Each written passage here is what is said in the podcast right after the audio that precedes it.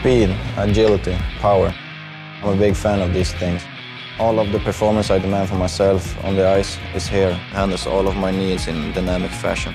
I sing you now about the time,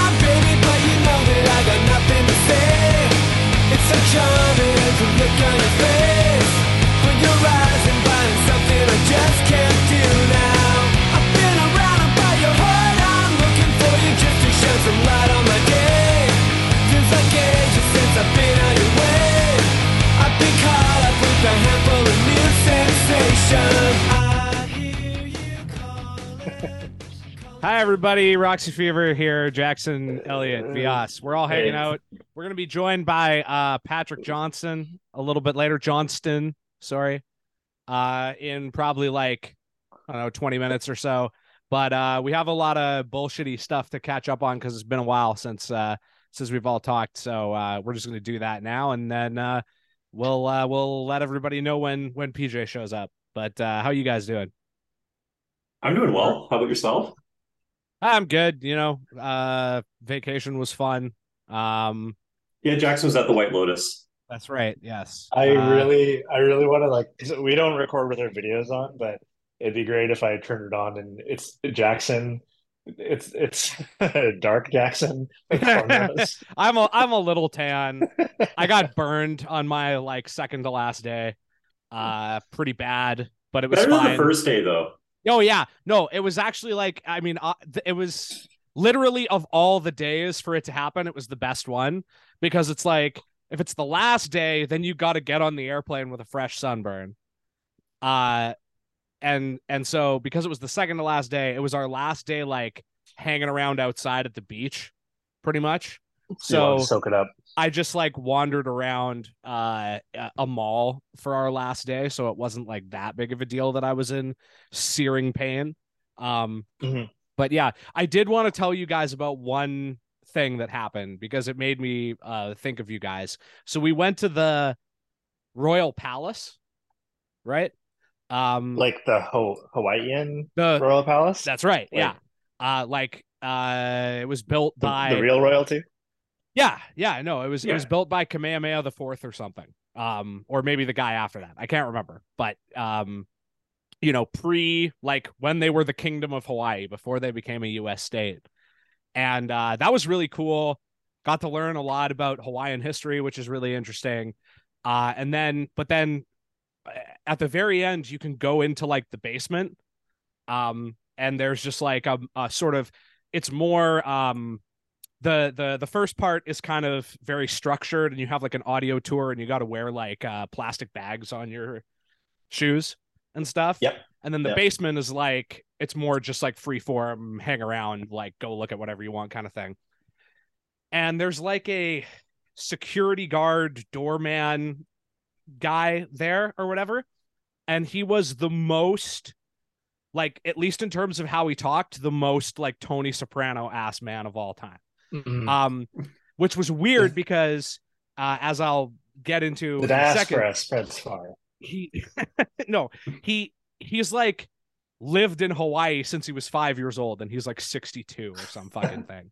And he just still talks with this like Italian accent, like Italian American accent or whatever.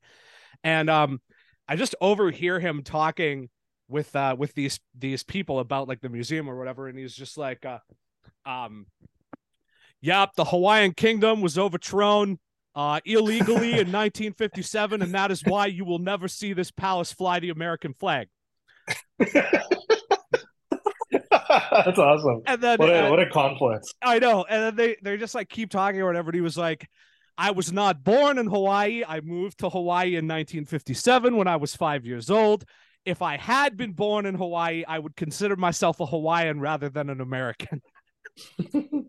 and then he proceeded to talk about awesome type of guy. It was amazing, yeah. and then he was, and then he proceeded literally to talk about how he's the only guy who works at the uh, museum who's seen the ghost uh, that lives in the museum. I was just like, this is the coolest man I've ever met in my entire life. So yeah. Anyways, I just really wanted to tell you. that guy deserves that. a show. Absolutely. This... Oh yeah. that is that is like the YVR or the NYC Guido voice, like no, that's even more progressive than that. Oh, guy. Oh yeah, that no, that guy's just racist. The best, yeah. This is no. this. Like uh, Hawaiian, a white- Hawaiian sovereigntist. yeah, yeah, yeah. a, a like a like uh New Jersey Guido who's like a Hawaiian nationalist. That's fantastic. It was amazing. Yeah. I have a little bit more hope because of that now. Yeah, no, it was it was really nice. Uh, uh, we met actually a lot of cool, a lot of cool people, and then a lot of like just insanely rude Americans, which was which really just made me realize like, oh fuck, yeah, uh, uh, I I understand why everyone says Canadians are polite, and it's just because like it's not that Americans are rude; it's that when you when you meet Americans that are rude, they're rude in a way that's just like totally otherworldly to me. It's aston- It's astonishing to know that that is the the like the er peoples of the world right now. yes, You know, yeah. like it's the uh, yeah. The American accent also is can be pretty surprising. Oh yeah. Like when you hear it on TV, you're so used to it, but then you hear some guy in the airport next to you who is very much from Vermont. Yeah. They, they, it's a completely different. Oh accent. yeah. yeah, there's some Well, weird voices where out there. States, right? Because Oh yeah. they have a lot more accents than we do. they have so many. Like they have they have way more than we do, even though people make fun of us for our accents. Like America's got a different accent for every state almost. Yeah. Um and some are obviously like a lot more similar than others, but we we met one family where their oldest son they were terrible they were the worst they were like horrible to stand behind at the Haagen-Dazs place um um and uh and their son their oldest son who looked like he was maybe about like 17 or 18 uh was literally named Bubba or at least that's what they called him and they People literally live in a different world. fucking talked like they were from you know they talked like From- the fucking from Bubba Cletus, Cletus the slack jawed yokel or whatever Mm. um but yeah uh it was it was a good time i had a good time uh I'm you glad. guys went to the game last night right Yeah, We did uh, it. last last minute got a free ticket because nobody was buying the season ticket uh, usually. And I mean, that's the anaheim people- game for those of you listening Yeah, Mar- the the March eighth game. march 8th Uh, game yeah They those people who didn't buy the ticket had the right idea. I mean, I had a good time. We had a great I- time. it- Yeah. we had we had a fun time just sitting there ten rows behind the but Canucks bench. there's also like fantastic something seats. there's also but- something perverted about all three of us where like if we went to a game where the canucks lost 10 nothing we would be like elated Oh my god! you know best. so The time I went to- to a game with Ryan and we were just outright cheering for the Canucks to give up 50 shots against the Blues. Exactly like, I yeah, I went to that home opener this year. I was so hyped. about the I jersey so uh, the jerseys being tossed in the Yeah. first, like the home fucking opener. That's my highlight of the year. I you Yeah, I will forget all of absolutely. Andrei Kuzmenko's and Pettersson's Oh, goals yeah, no. year. Probably, I'll Yeah. never forget that I was at the seven oh and seven home game where jerseys So were front of the ice. Yeah. Oh, The God, season God, was over. by the home opener how amazing is that that's Season so was good kind of over by training camp. If Yeah. you asked anybody in town, but yeah. yeah. Uh, it was great. That's why while I record, I like to put on full screen games from the past. Right Oh, now, that's I am watching December 18th, 2010, Leafs at Canucks game on silence. Just uh just to keep me from going over the edge, you know? Yeah, I uh I have this buddy. Uh we used to work together and um I have this like I have a relationship with one guy from every job I've ever worked that's also like like or or even like uh, places I've worked like for a little while and then left and then come back like every cycle of the same job as well where I just like make one friend from every job who just years later continues to just randomly text me about hockey or like Hmm. message me about hockey and we just talk about hockey and uh this one buddy of mine uh invites me over sometimes to watch um hockey because he's like uh first of all actually likes the sport and no like honestly Ugh. probably knows more Pervert. about he probably knows more about like Eastern Conference teams than than I do, like easily. Alien. Um, pervert. Uh, but he's also Sicko. like, well, I was gonna say, he- he- I think this will this will either make it worse or completely redeem it. But he's also like kind of a degenerate gambler.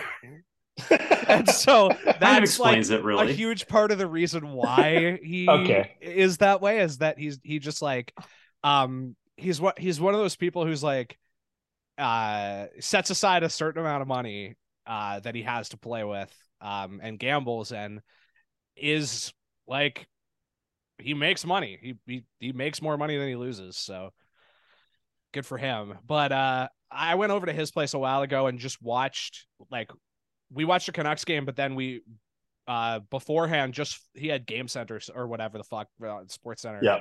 and uh, we just like flipped through When you really got to watch games. that Buffalo versus St. Louis game, but like the Canadian Center. honestly watching other teams games i was like man i've been watching like a different sport for the last Yep, like 10 yep. years oh, Then what absolutely. normal- AHL, AHL like- game with the better AHL g- team with the better broadcast. Team, yeah you know? yeah exactly I've I have always felt that even when I was a fan in like 2008, I'd throw on another team like game or highlights or whatever, and they'd also just score cooler goals in the Canucks all the time. And I was just like, I, I just I would uh, feel like a kid watching another kid get a better video game. than some of that is like re- reverse endowment effect i think. Um because like because like now as as an older person like i'm able to realize that like you know the west coast express team was like i shit on it a lot but it was like very special in terms of like that line was the best line in hockey for like three years. And marcus naslin was like in hilariously canucks fashion the highest scoring forward player for like four or five years just never ended up winning anything because of the three years. Peter Forsberg was healthy. yeah exactly the same three years. yeah Yeah. uh and um uh so so yeah there's that and then obviously like the Sedins like the the the heyday of the Sedins was like some of the best hockey uh period I think um but yeah like I I have also always felt that way like it's always felt uh, in some on some level like the other teams are not all of them but just most of them are like real and the Canucks are fake somehow. Um Mhm. even when they were good. I don't know what what uh produces that phenomenon, but hmm So, uh, real quick before we have our last nine minutes before PJ comes on, sure, yeah. uh, how Sure. how do we want to approach this? Do we, do we do we save our talk about what has happened since our last episode for that, or um I mean, I think we could probably we could probably start and then just, you know, let PJ jump in cuz I mean there there's only or not rather the opposite of there's only there's a lot of stuff potentially to talk about and um you know i i i don't want to like talk over pj but i have a lot to say about it. So it might not be the worst idea to just kind of jump into i guess what would- the canucks really only did one thing right? Like i mean uh fucking trading uh curtis lazar for a fourth who cares? You know uh Yeah. all that shit is who cares? Um like Thinking oh of uh, who cares? yeah yeah crap crap Even if he was looking at what which dancer was he looking at questionably? Yes. oh I, I last night? oh yeah, uh, fuck, I, I know what you're. I think it was talking like about. I for- Mum's Night Out dance competition, and he was like oh yeah, Oh, hell yeah. extremely into it. if we traded yeah. for None of the none of the other players were watching the screen, and he was ex- very attentively watching. oh i really hope the we traded for xavier laflamme that would Oh, rock yeah. russian xavier laflamme um Oh, but uh yeah i mean immediately after doing the smart thing and trading bo horvat for a high leverage first round pick and a bunch of other stuff uh that didn't matter really that much i or uh, arguably i don't know whatever uh they turned around and traded that high leverage first round pick for jeremy Hronek um or sorry Phil, Filip Hronek um uh, did you do that on purpose? Because that's what I've been thinking this whole time. I did it. I did the thing where I've been doing You've it made the on joke purpose so many for times you so long. stop. Exactly. Yeah. Yeah. Yeah. Brad- uh, Brad- quick comments on that. Brad I know Hunt. a little more, but Wow. we Yeah. accidentally sat behind Chester from Twitter Oh, that's funny. yesterday. Yeah. and I also accidentally, and this, I would have said hi because Sure. I because I uh I see him as a hero. It's fine. Like we're, we're all He's the one who brought we him all down. talk to each other online. It would be weird not to Yeah, yeah, yeah. talk to each other in person. Yeah, I just like, like, hey, He's cool. Love yeah. your work. Yeah. Keep it up. You know. Did he But did he buy I- the I Chronic did- jersey as a joke or I don't you know, can't I don't tell. Think so. I Okay. doubt it. that's I, he he wasn't that's like wild. flaunt- He wasn't like standing up and like no. pointing to it or anything. Like, no, this guy just, just sat. Some random guy just sat down right in front of us in the Chronic jersey. like, what? That's really funny. and then pieced together and we. But uh, this also came a couple days after I, uh, act, on not on purpose, threatened him on Twitter, Yeah. which I meant as a complete joke, but my sense of humor, I I forget that sometimes it sounds mean, and nobody else would would, yes. would think that what I'm thinking is funny. Believe it or not, But I when understand said, how "Hey, you feel. If you're if you're posting if you're posting sixty jerseys you own, many of them including third and fourth liners, I want to rob you. It's you just an named impulse. specific two players that wasn't that he doesn't own. yeah, And and then he specifically like, and, if you own a David, if you own sixty jerseys, including a David Booth one, and you deserve- Mikheyev. like yes. yeah, you should get robbed. Yeah, and you, then you deserve like, to get robbed. That actually is own a true. David Booth jersey.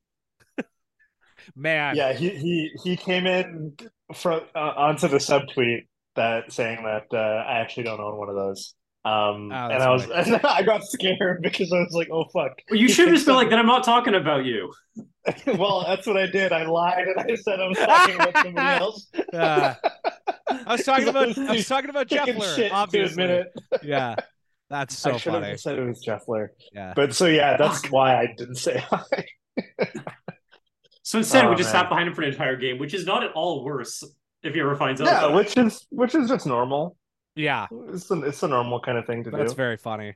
Yeah. Um yeah, uh just just on I, I'm just gonna fire fire off like a quick couple minutes on on the chronic thing. Um yeah. that aren't even really that are only kind of about the chronic thing. Like do you guys have you either of you I, I'm pretty sure Vias you've seen it, but uh have either of you guys seen the um uh Dorktown history of the Atlanta Falcons documentary? I I watched most of it. The Jon Bois video, yeah. I watched Okay. most of it. yeah. So there's I'm a not. I don't remember it if I watched it. Yeah, fair enough. It's it's good. It's it's more it's not as like uh the It, it, it won't make you cry like the Dave Steve one. yeah, but and it's not know, as still kind of good. like fun as the Mariners one because the Atlanta Falcons aren't as fun. I think it's actually mostly just that for me listening to football plays get described as like listening to like Italian or Spanish in that like I can kind of understand it, but there's also just big gaps where I'm like, well, I don't know what the fuck that means. Um Yeah.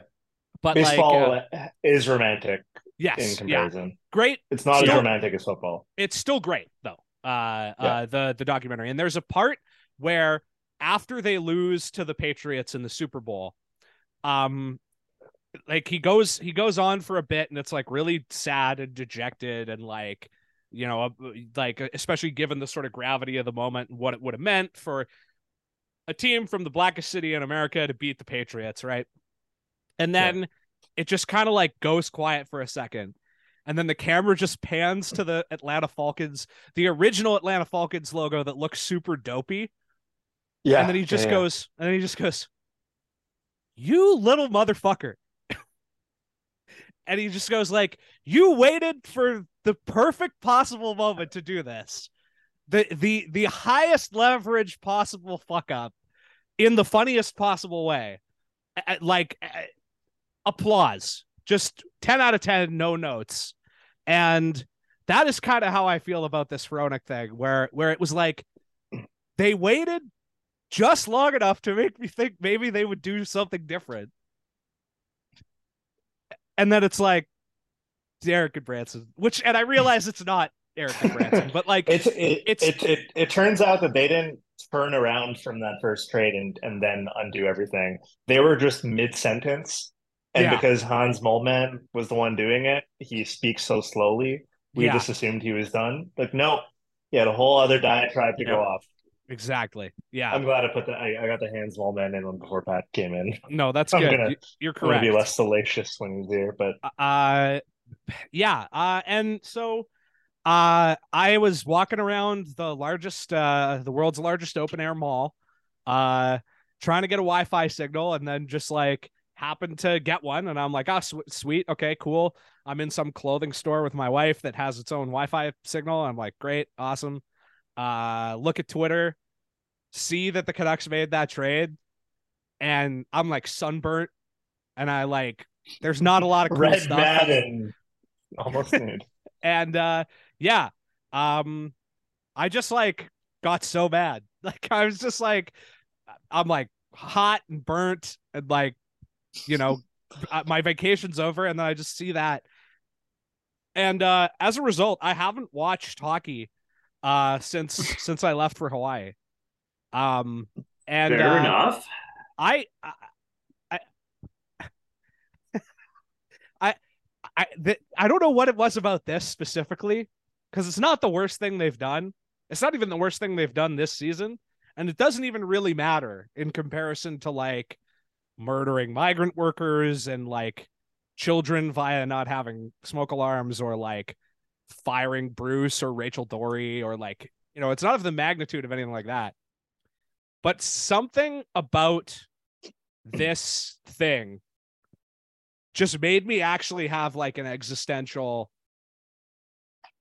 eh, moment where I had to really ask myself like does this enrich my life um and on Yeah. that note Patrick Johnson has joined us Johnston I'm going to do that like probably five more times You fucking asshole. PJ how's it going I'm, well, I, you know what? It's always a pleasure to enrich someone's life. Ah, good. Yes, you enrich my life. That was actually where I was going with that. Is that, um, at this point, the friends that I've made from doing this Okay. are are d- those friendships are durable enough that I could have them without really giving a shit about the Vancouver Canucks. Oh, there you go. And so I had to have a. I really do have had a. Maybe the real Canucks are the friends we made along the way. I think Nah, that I'm is with that. exactly the case. Yes. Um. So, anyways, how you doing, PJ? I'm good, boys. Girls went to sleep. You know, we're here for dad talk, right? This is dad Yes. talk. That's what Absolutely. Want Bad times. We're all we are all spiritually dads now. Um, even though We Careful. will ask. We will have you give Elliot advice by the end of the episode. Boys, be Yeah, careful okay. what you wish for. yeah, fair enough. Yeah. Um, I don't know if you know, but Elliot is Elliot. Uh, I am a future kid dad. Very soon. Oh, yeah, congratulations! that's right. Yeah. Yeah. We're we're at the Eight point weeks. where you could say that. How far in? Uh, we have Oh. eight weeks left. yeah. It was. Oh, okay. Well, enjoy it while it lasts. Your wife. Uh, sorry, Elliot. Is it your wife or your partner? Yeah, yeah, my wife. Yeah. um yeah okay she's still all right but in about a week or two she's gonna be like okay how much longer because it's oh, she is. She's Is she already already there? oh okay yeah it sucks Uh, it just sucks. God bless. and molly stayed in for two extra weeks she Brutal. had to be she had to be evicted 12 days after her due date and then Oh my and when they goodness. and when they pulled her out we're standing there and then you know you're in the hallway like Candace is puking her guts out in Oh, the in the in the OR. And I'm out in the hallway with the nurse and holding holding Molly like this tiny thing, and the nurse points at the at the warming table, and there's the bag with the placenta in it. She's like, "That's a that's a very healthy placenta." And I'm like, "So she wasn't going?" Like, "Nope." And so you know, boys, you know. These are these are grim truths about how things used to be. I might not have been a dad Wow. in the old Mm. days, but anyway, here we are. Congratulations. Amazing. Yeah. Oh, Lord. So So uh. I think I think the first thing I have to ask you, PJ, is uh in in in the grand uh multi-year history of this show, I don't think I've ever had anyone actually behave as though they wanted to come on the show. Uh, and certainly not as aggressively as you have over the past like couple of weeks. So I have to ask like why? I don't know. Kind of, kind of became a bit. I mean, this goes back to VS not knowing which chips to buy. Like, Ah, yes, right. Okay. it's just an ongoing bit. I mean, let's be clear. You guys had me on once, and Twice. twice. What was the second time? I mean, I don't remember Uh, driving. probably, I think you probably came in alone or something. I think oh, probably. Oh no, you're right. the We- yeah. yeah, yeah. yeah. I just remember you, the time I was in the car. Oh, that legendarily bad audio episode. So good. Yeah, Right. I was driving on the way to the game. the COVID season. It wasn't even the game. It was like it was a scrimmage. Oh, you were there for a practice or Yeah, something. Yeah, yeah. It that's was, right. it was Was it- early in the year. Yeah, was it? Well, no, no, it was no. early in the year.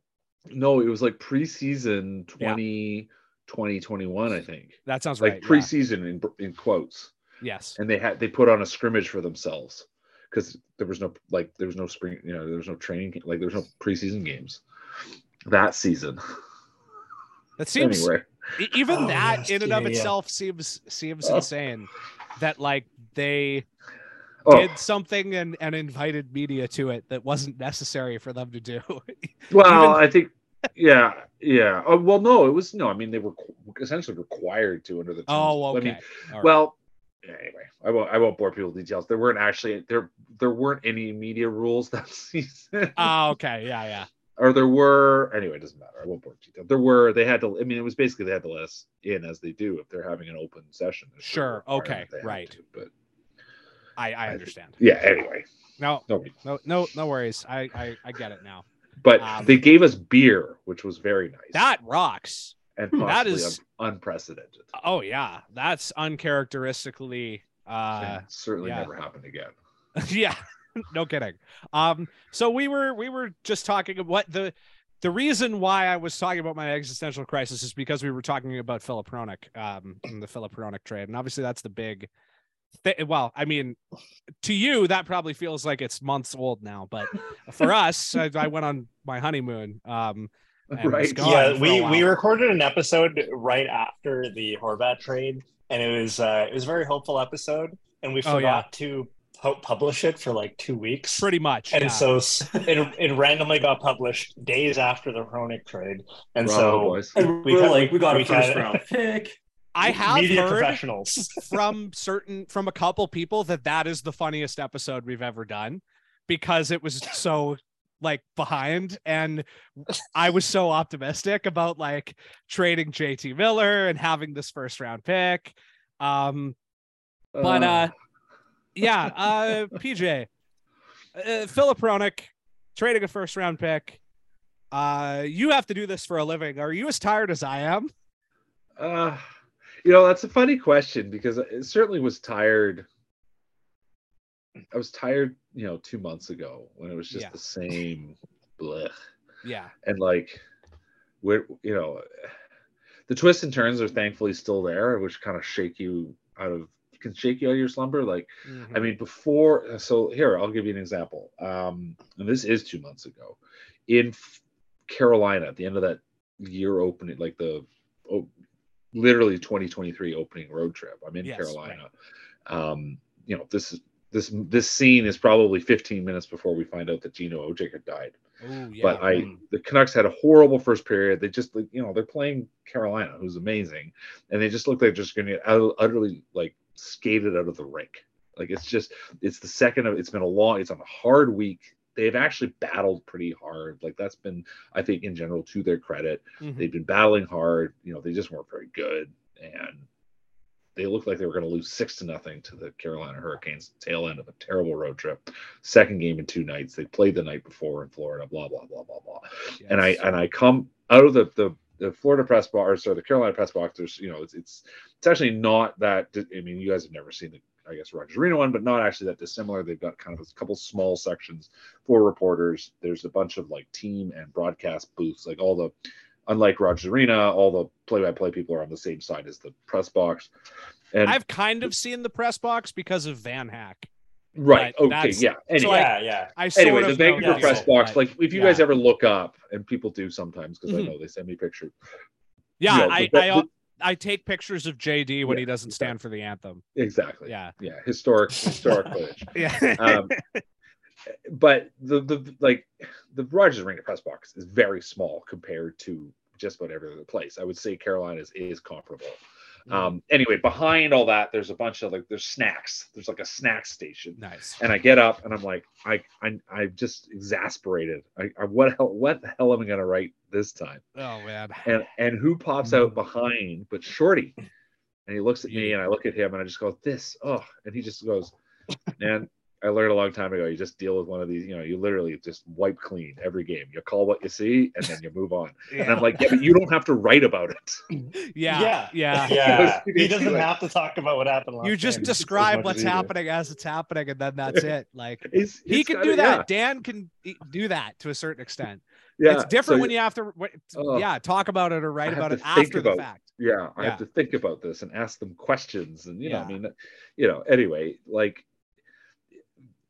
and then you know i mean first of all you know obviously there was the the the the, the Gino story which you know hit me like a shock and Yeah. and and I, i'm quite proud of the story i pulled together and um quite quickly and all these things and then a bunch of you know there was a few things happening and then they won and ethan bear scored and you know, Yeah, like there was this which is cool. Yeah. Yeah. it's It was cool romantic, and it yeah. was very it actually pulled Mhm. me in a direction that was a bit like what shorty was saying was like you know you just move on like it's just you can't linger on it and and that was what it was there was a thing there and i didn't, and that that you know in the end you know the the moment was there and it was good and it was great and then moved on to the next and you know things just career continued to unravel and um i mean i think you know I, in the end the Canucks made, I mean, they what made five trades in the week, and was it five trades on the week? I can't even remember. That Six trades, about right. Yeah. you know, and they traded More than usual. Like they're all- Yeah. they turned the team. They t- they did turn a lot of the team over. You Mm-hmm. know, they took their team photo today for obvious reasons because the photo they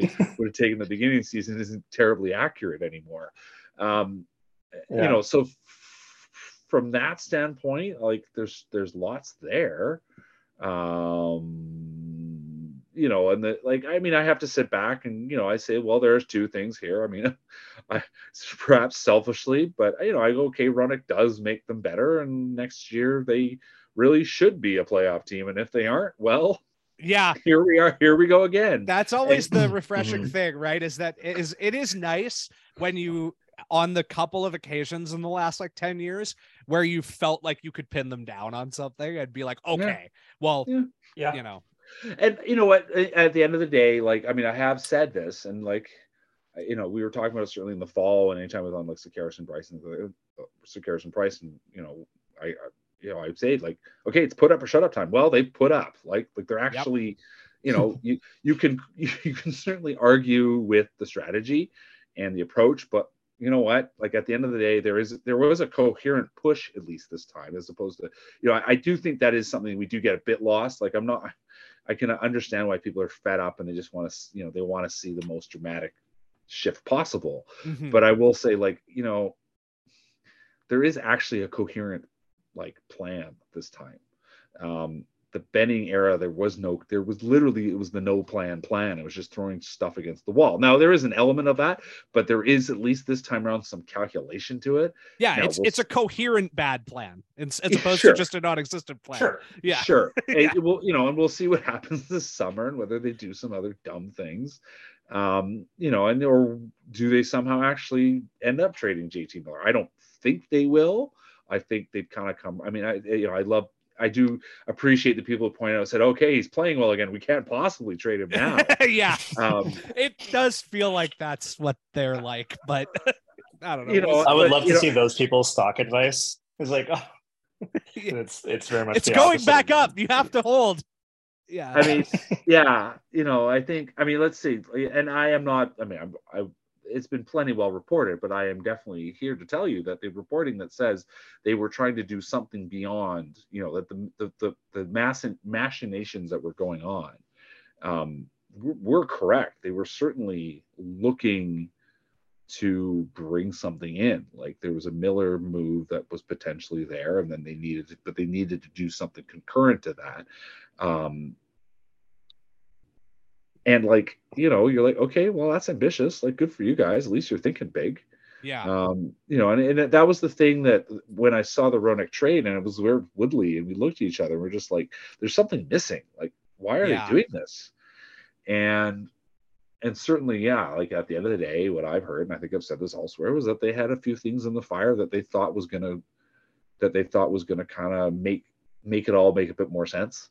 Yeah. Um, You know. I mean, like I said, you can still quibble with the fact that like well, the yeah, worst and. I, they they moved their first rounder, and that's and without like in the end doing anything next to it. or and to protecting it either which is like you know it's looking like that probably won't matter but man if it does that could be Uh, it's real still, funny Yeah, Uh, but the thing that i was that uh, like struck me about the Hronek trade was that in the absence of doing anything else how strange it seems well, Because that's it. it Yeah. seems like step six it seems like jumping to step six without completing steps one to five first right Yeah, and I, Yeah. you know, and and that's what I think, and that's what I mean. In the end, that's what we, that's what you assess it on, right? Like yeah in the end, they traded, they they they spent a huge amount of draft capital to bring in a defenseman who a is injured, and yeah and b, you know, you, is going to get very expensive very soon. Now, the task is to be a playoff team, and and that, um, you know, I I, I certainly, I mean, this goes back. I mean, I. I, I've been trying to square this in my head because it, it's everyone wants the contender and they should want the contender and they should expect the contender because we have seen the contender. Mhm. Um, but it's funny. I was thinking a lot about just. I haven't. You guys are smarter than I am. We'll see if we can figure this out. So mm. I've been looking at the Toronto, like look at the Toronto Tampa series. That, Sure. Those those are two Yeah. incredible teams, and they're, they've spent so much time building these teams, and one of them's going to lose. And and and you know, wh- what are we? People are going to draw conclusions from that, and I, I and unfortunately, there people are going to draw conclusions. It's not worth trying. And at a certain level, I can kind of get it because it's like you could probably have a really good team that's probably not going to win the Stanley Cup, but certainly is going to be in the mix for a few years, and that's pretty fun. And fans want that. Fans just want to have fun. And I kind of I, I think a lot about that in looking at this team, and I think, you know, that that is a in many ways the lesson that. I I still haven't quite figured out what the lesson totally is and how we apply that to the Benning era because the Benning era had no plan Sure, they certainly were yeah. gunning for Mhm. playoffs. Occasionally, they'd say Stanley Cup, but really the plan was to play playoff games. And it's it is a difficult league even to do that now. Like there's you know yeah half the teams don't make the playoffs. So you know I I've been mull- I still haven't really kind of come to a conclusion of how I really feel about all this anymore. Um, but yes, it would be way more fun to watch a contending team yeah like you sit there and I go in Winnipeg. You know, think about that road trip I was on. I was in Winnipeg, a team that's like really very good. Um, you know, Pittsburgh, obviously, you look up at the banners and you you know what this team has been. Uh, Tampa, like incredible. Florida, give me a break. And then Carolina, like you know, there's a there's a great example of an organization that's has you know, let's be honest, a pretty involved owner, yeah but an owner who lets his people work. now see And and I and that's that- what we're at. I'm like, I'm curious to see Yeah. what's happening here, and if these guys are any good, if they're being let to work, and if they're actually any good. and see it's, it's Mm. you like you bring up carolina and it, it's interesting like people have different ideas about what teams should be trying to do and something that that uh i remember when when i had micah on like during the uh it was like right around the 2020 cup final stars and uh and lightning i i believe was the one Yep. um and uh and we we talked about that like how how there's what people think teams should be doing and then there's what teams are actually doing and then there's like what teams think they're actually doing Right. and and one thing that can get kind of weird is that you assume that every team is trying to win the Stanley Cup and that's not true like it, it's just not like yes. Um and that's weird and you know you can that's like a whole discussion in and of itself but i i think like i have time for different interpretations of like what it means to like be a good franchise and be a competitive Mhm. uh team or whatever and like I, some people like Drance I would use as an example like Drance would advocate taking the the like going the nuclear option when you're a good team and and going all in push all your chips into it a Stanley Cup Mhm. like Mhm. like I know he would do that now of course he would not do that about like the Vancouver Canucks because they're not close but Boston You know, he's been talking about Boston. Yeah, and I mean, they are the best example of a team that should do that based on where they're at. But like, Yeah.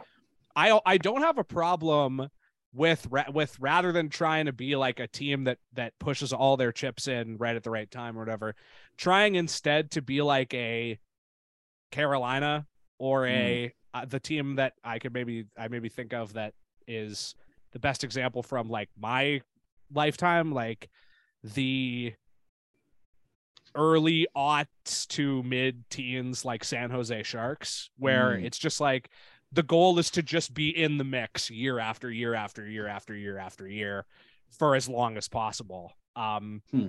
I don't have a problem with I don't have a problem with that. I don't have a problem with being the team that pushes all the chips in. I don't have a problem with being the team that is like we are going to suck for a very long time, but it's going to be worth it at the end. I, I I feel like the Canucks have have figured out a way to just maximize pain. Uh, Yeah. for me specifically, in terms of just doing all like just doing getting just enough good pieces to just have it be so frustrating. yeah. Yeah, I don't know. I, Mhm. I, I don't know where I was going with that necessarily. No, I, I no, just- you're trying. You're. It's, it's part of this thought experiment that I'm trying to figure out here. Yeah. Because like, you know, like there are teams to consider in exactly all these terms, right? Like I think San Jose was trying to win the Stanley Cup. Like Yeah, that's someone who's a little bit Yeah. older than you and just sort of remembers what they were Yeah. trying to do. Like, you know, Mhm. they traded for Joe Thornton with purpose, right? Like Yeah, that, that's that was a true. really good team, and they couldn't quite ever get it done because it's hard. And I, in many ways, in many ways, they, they were sort of like every. I, there are a lot of teams over the eras, and this is this might actually be an interesting thing to like put together Mhm. but like you know just off the top of my head like can think about like i mean the st louis blues made the playoffs forever partly Yeah. because the division sucked partly because everybody made the playoffs in the old nhl but they were also just really good for a really long time and they were never quite there you know like Yeah. that team like there's that there's that steve Yzerman clip that i, I mean i haven't seen in a while but you see it thrown around playoff time all the time of Yzerman taking the slap shot from just inside the blue line and picking the top corner next Yeah, off yeah. over Grant. 96, like 77. that blues team was really good and it never went anywhere like they just they i think they made the conference finals once or twice you know like Yeah, they just totally. never went anywhere because they were also stuck in the same conference as the red wings and the avalanche and like Mm, you know it was just it was incredibly tough it was really tough to get to the pinnacle especially in that era um, but you know on the canucks on a certain level the early 90 canucks like like the 92 93 team was really really good yeah. better they- than 94, right? they pro- i mean probably probably as a Some two-way people say unit that. Yeah. yeah like as a two-way unit Statistically, probably yeah. but like they fizzled. You know, the 94 team, like I think a lot about that. I was funny, I was thinking about that 94 team earlier today, just trying to think about like I mean, I was taking notes. I've got a I've got some ideas. I've got a book idea, like a history of the Canucks that I've been Hell thinking yeah. about. Hell yeah. But like it's a massive concept. Anyway, but what you know, I was just writing notes down. Things what are things I would need to tackle? And I would need to understand. I I'm do we understand 94? Like why how did they get that close? How did they you know they weren't in that they won 40 games or something they were 500 but they lost 40 games you know and it was just like trying to understand that team because they were so close they were there they they rejigged things you know it was a it was a different era of roster building like Jiri Slegr played 80 games that year and then didn't play in the playoffs like what like how does that Yeah. even happen Huh. Yeah. but Yeah. but that's how it used to be. And anyway, the, the, the point being is that that was a team that was trying to win the Stanley Cup. The St. Louis Blues were trying to win the Stanley Cup. San Jose Sharks, like there are clearly teams that take shots, like the 2011. I mean, we Yeah. know, Well, yeah. Yeah. They were definitely trying. Yeah. you know, Yeah. and then they had a couple other cracks at it, and it didn't work. And then that's, I mean, we're we are forever in the moment where essentially that the that that you know that ownership decides, you know, who the coach is going to be. But that's what I mean, I mean- though, is it's it's so much better to be the St. Louis Blues, Yeah. who are just like, well, we make the playoffs every year at least, than whatever this is, or Yeah, has and that's been what I- for the yeah. last, you know, ten years or whatever. and that's sort of in a certain level that's what i've been mulling over like we'll see what these guys do you know can they actually put it together next year Yeah. you know they look at Pettersson the way he's playing they look at the way hughes i mean hughes has had a really good year he's getting you know like it's insane how good his year and is. that's where I can almost convince myself that maybe there could be something to this. I, well, I would say there is. Yeah, I think there's something to them being a playoff team. I absolutely think there is. Yeah. like, Yeah, but but course, the question yeah. becomes the question becomes. I mean, in the end, they could be a contender, but they're stuck with two contracts that I just, you know, that they're. I, I just, I don't know what they're gonna do. Like I, Yeah. I, I you know, sure they could buy out OEL. You could absolutely do that, but like you're just like they're just literally getting out of dead money. Like If they buy out OEL, point. the year that they have to pay Pettersson, Oh they'll still have like a 4.1 cap hit. yeah. From well, though that's OEL's it's, that's the first of the two years where it bumps up. Like, Yeah, that's exactly. the thing. Yeah. So Yeah. you know, it's just like ooh, it's such There- a like there's three groups of people: there's the, the owners and management, there's you guys as journalists, and then there's people like us, just dipshit fans. Yeah. And we talk all the time, and we we yell about these uh, these contractual time bombs that are they're going to be developing that we see as huge hazards towards building a proper team. But for me, from my best perspective, I feel like I see none of that reflected in how this team makes decisions. Hmm, and that puzzles the hell out of me because it it feels like uh it, it feels like we're the crazy ones because we are so hung up on on this part of the discussion of team construction. And then we see management go one completely other way. Um and one thing i get really curious about when we have journalists on is like what what are the senses you get from from management i mean i don't know I, I know you have more access than us, but sometimes, uh, I mean, And yet- going back to the question you had before, you said, do you think they'll, you're talking about, are the owners going to let management actually get to work? Why do you, like, do you think there, it's going to be any different underneath this management? And has it been any different? Like, sorry, Well- there's questions in there. You, you basically asked me to show show my work, right? Like, wha- wha- no, which is fine. yeah. No, no, that's fine. I think you have to look at the clues, right? Um, you know, there's there's a lot of things. There's a lot of things to be skeptical about, right? And these are the Mhm. things that I'm that that that you know you should find yourself that like i said this is what i mean is worth watching. Okay so they've thrown they threw a bunch of darts right? Like they brought in Kravtsov. they've they've um you know they're they're getting Hronek, right? Like they're doing things like they're getting Hronek because the, the, you know they're rightly pretty sure he's going to be pretty good and pretty good a component for this team. They trade for a guy like Vitaly Kravtsov because they think he needs a chance and that he's going to be something. Um For like the lowest possible cost, too. Yeah, like Yeah. they're Yeah, making yeah. they are making bets. You know, like to their credit, they turned Riley Stillman into something. You know, Yeah. like it Mhm. was a weird. The process was weird as at the beginning, but then they they, you know, like I talked like Sharon and I talk a lot about this stuff, and he's like, they traded for a guy that they believed if it didn't work out would still have value in some way to some team because teams want there is still enough to this guy has played in the NHL like it's it's it's kind of stupid logic but yeah. like but but there it, and it's hard it is kind of it's a very nuanced sort of thing to explain because guys at that end of the roster like you may not have like like buffalo i didn't actually go and look but buffalo needed some defensemen right like the guys that they had in the minors just may simply not have been up to like even riley stillman's snuff you know sure. and Mhm, mhm. and, and so Hmm. there is a kind of there's a bit of a sort of planning ahead game that you need to play there but then like i said they do turn around and did they have to make the Hronek trade if they weren't going to make this one i don't know i don't you know if it were me i would have held on to the first rounder. And that way you know potentially had two 19 year olds joining your roster next year yeah. right? Um that's how that is still how i would done it. But i get i do get the desire to add a defenseman like that. I like i said i mean i asked Allvin and i said why now? Like this is when it's the most expensive. Um and he said well you know I mean, he said well we didn't think he'd be available. We weren't sure if he was going to be available later. And you're like all right i guess but Mhm. like Hmm. you know so that's one of those ones where you're like okay you know are they you know what are they trying to do here um Yeah.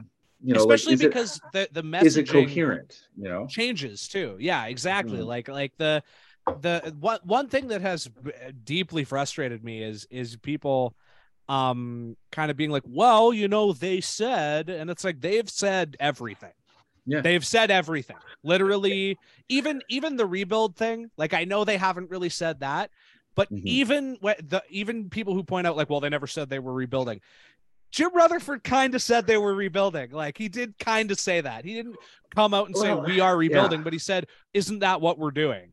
Basically, like And if you have any sense, you know not to pay attention to what they say, Exactly. but to pay attention Mhm. to what they Yeah. do. yeah, And Yeah. the reason why people thought they were rebuilding was because if you looked at the structure of the Horvat trade, which was a really smart trade, Yep. they traded for a guy that I mean, I think you know, if, if they really were going for for a rebuild, they would have traded Bovilio last week, right? Because Sure. the guy's on a heater, Yeah. right? But Yeah. he's still, you know, they're going to keep him around. They're curious to see what he's going to be. But you know, if they're aggressive in their all this, they'll still move him next year because they're probably. We'll see what happens with the roster. We'll see what they have moved guys on expiring contracts Yeah, like- traditionally. so we'll see what happens, but you know, we'll see what happens with Boeser. We'll see what happens with Garland. Like all these things that add up. But anyway, like they they added like they another back in Aatu Räty, who like you know, I mean, it's Mhm. very interesting. There's people who are extremely down on him and people who are extremely high on him. So we'll see. We'll see if anybody's right. But like, and then they got the first rounder, and you're like, okay, like these. This was a you know the- the way they did the deal was sort of a serving all purposes, and it was in line with what I you know I, I still think they really think they can do, which is which is you know basically do what Benning claimed he was doing but Yeah. never did which is Yes. which is bring in better players, make some bets, and along the way, you know, find enough to really properly restock your your um, prospect pool. which is We- we possible really to are- do.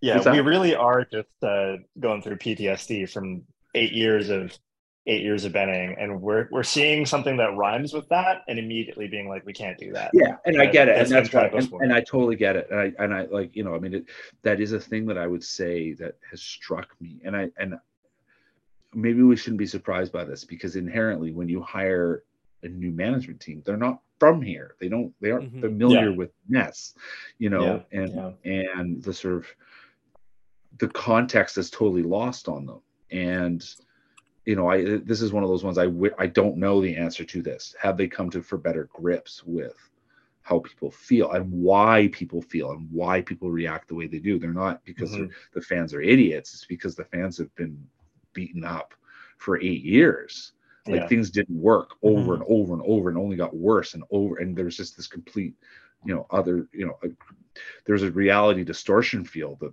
that management seemed to be running that, that you know, that ownership certainly was running and that it was just it was nuts. Now i think this team is is better poised to be the team that you know that certainly Benning thought he had. Um but but in the end you know there's there is also the thing the reality that people do lose track of in all of this which is that like it was a huge mess like the roster was a disaster there are no prospects you know like there's nobody Yeah. coming through so you know the, the at the end of the day like to me sitting back going back to vs's question a little bit it's like i give them credit for trying you know Yeah. like Mhm. like they're trying they're, they're trying to fix their course like that they're trying to build the sh- like the ship is literally about to hit the rocks and they're trying to keep the ship from sinking and then actually tr- like hey here's your master and commander analogy they're trying to put new sails on right? there we go. Yeah. but Yeah. like, like that's you know it is in many ways it is that and you know i mean i don't know how else to bring this up it's it's, it's funny like pet bugs posted about jim the drafter the other day Oh yeah. and you know what's wild is if you look at is it 20 is it the 2019 draft five guys have now played or is it 2017 when's jonah Gadjovich uh, whichever Jonah draft. Gadjovich was 2017. Yeah. yeah so five guys Yeah. from that draft list that's so that's brackets first um that's brackets first i'm just bringing it up here It's Pettersson, Lind, Gadjovich. yeah so uh, five guys five Yeah. guys made the nhl right Mhm. Now, Rathbone is probably nothing. Gadjovich, I think, has turned himself into a fourth liner, and I think Yeah, he's I think so have a too. decent little career. So now you have two guys who are going to, you know, I mean, he's still got to play hundred some games to beat the 200 game to be a successful pick, but two guys is supposed to be a successful draft. But you look at like Rathbone, you look at Lind, um, and you find yourself, even DiPietro, like Mhm. That is the failure of the Benning era was that for all the talk of draft and develop, they didn't. And you know, you you- come back to it at the end of the day. What if Trent Cull hadn't been the coach in Utica? Like, what if they'd had somebody yeah. else? What if they had Jeremy? Like the reviews on Jeremy Colliton sound pretty good. Like we'll see if anything comes out of this. But like you know, this is a conversation I had. Like Allvin Allvin mentioned, I don't know, a month ago, something about how happy they are with the culture that's developed in Abbotsford. And Sure. I've made a point now of asking all the guys that have been called up, what's that about? And Mm. Guillaume Guillaume Brisebois, who's turned into a very fascinating char- character in all this. Um, he and I had a really nice chat. I don't know last week. Um, I wrote about him today. I mean, we had a couple different ones, but I wrote about him today. In fact, he wasn't yet sitting at his new roster stall. He is now sitting in Luke Schenn's roster stall, by the way. Um, but his old one was across the way. It was just the ran. It was one of the random ones that kind of gets churned through by call ups through the year. And I just asked him. I said, you know, why is it so good? And he said, because it's a bunch of young guys. He's like, and I feel old. Ah. I'm 25 and I feel old. But it's just guy. Mhm. But it's also there's a lot of character there. There's guys who are there to like they're in it to win it. They're still young enough that they're also not like jaded at the whole thing. Um, you know, and, and and yeah, and so you're like, okay. I mean, we'll see if any of it pans out, but certainly the attitude is right there. And he says Chase Wouters is an amazing captain, and it's not that he's a, he's a rah rah rah. He's just a tone setter Sure. and and you know in in in that in that way that um is very elusive. And you know so there's things like that that you're like okay they're actually kind of getting it now. Because like to be honest U- U- utica was a forgotten enterprise. Like like under Benning. like he never went there he didn't know he didn't he never knew their schedule really um, bad. The the Utica thing was really bad. it Like, was you know and, and people rag on them and i feel bad like i mean maybe trent Cull needed just needed some help like i don't know Yeah, People no, I, I I'm willing to say that it wasn't necessarily like entirely his fault. I also think like if you're not clear with your AHL coach what you want out of them, yeah and then they coach in a way that they think is going to get them the most wins so they can eventually get a promotion to the NHL. You can't really be mad if you didn't tell them what you wanted. Like that's yeah Yeah. that- that's a And- thing that and- gets fucked up with with with incentives with AHL coaches is that like they're not always aligned with the organization. yeah Like exactly if I was an AHL coach and nobody told me, nobody from the organization told me what they wanted, I would play the the, the shit off of uh the my Your my 29 year olds. your yeah. old guys yeah exactly. Like my old guys, Yeah. and and Yeah. so and I would be Yeah. like, yeah, Jonathan Dolan, you know, doesn't backtrack or whatever, so fuck him. I'm not gonna play Yeah. him. Like, yeah and and and I think, and so that isn't me saying, therefore Trent called it's fine or whatever. It's just Yeah. like it it it it goes to show you that there's so many things broken there that you can't even point to one person really as being the problem. yeah and you know i mean it, I, I tried to make a point of it at the time Mhm. um but you know last i don't know well this is last january last year and bruce boudreau i asked him something because abbotsford had a covid outbreak i mean everybody had covid after Sure. christmas right but abbotsford had a really covid outbreak that they were very careful talking about um, but that I essentially was like, oh wow, because you know it's those guys are they're just young guys, and there's not you know in the end you are in the minors, and there's just Mhm. not a lot of resources and all this stuff, and it sucked.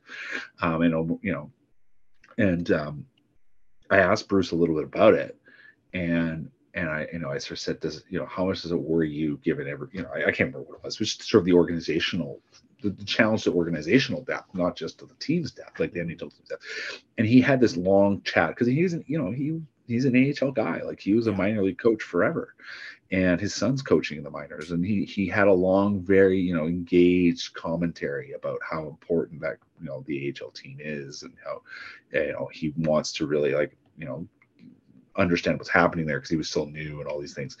And I I I ended up having a chat with Ryan Johnson um, about it, and I I made the I mentioned it to him, Mhm. and he said that's refreshing, Wow. which Wow. you know I at the time I think people it maybe flew over his head, but I was just like. You know, he just it was he didn't want to throw any, you know, he he was very professional in his answer, but he still said it. And I thought about it and I checked around and they're like, oh no, that's he, you know, in the end, I think people would tell you that he dealt with a lot. Like he had, a, he did a, you know, especially in the in the in um, 2020 21 when they had the taxi squad and uh, Utica basically running on its own, Mhm. and it was a half half operation with St. Louis. Oh God. Uh, yeah. Basically, you know, I mean, it was just Yeah. a gong show, and you know the stuff he tried, to, you know, he was having to do, and like, I mean, I'm trying to remember there was there were some issues that went on behind the scenes. I think Utica actually had a bad COVID outbreak that didn't really because there was no AHL, like there were no there's no protocol in the AHL that Right. season. Yeah. Was- Yeah. That's not surprising. It- we don't no, need to go us- into why. yeah, but you know, yeah, exactly. So anyway, but it was just you know, and like he's he was he. Ba- I mean, at one point he said, "I have well, we're having to make our own protocol. Like we don't, Yeah. we're, we're we're doing what we can. Like the Vancouver, we're we're isolated because you know he couldn't go across the border. Like he was Mhm. there doing this all by himself. You know, he was basically trying to figure out what he could, asking you know the essentially the team doctors were in Vancouver.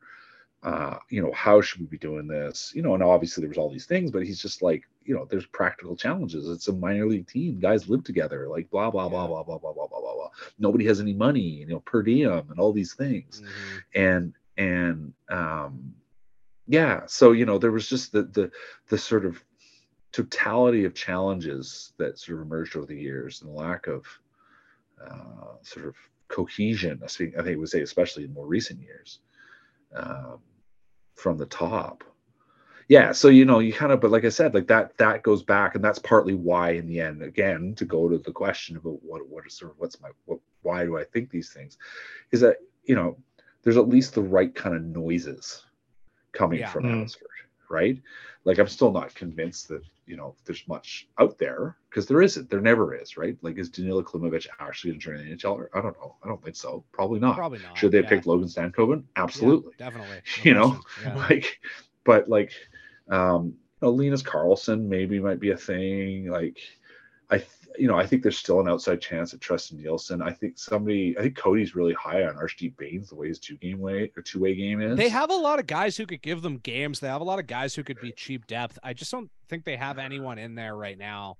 No, and that's an organizational challenge. Like that's the Yeah. reality. But they've done a decent job of finding guys that are that are gonna at least up front. Like there's still no Mhm. defenseman, right? Yeah. Like Wolanin, Wolanin is is 28 years old. He's about to turn 28. You know, like Yeah. like that's not your that's not your defense. And It like reminds Ralph- me a lot of um who was the other maybe maybe he was Swedish or maybe he was Swiss guy Fantenberg.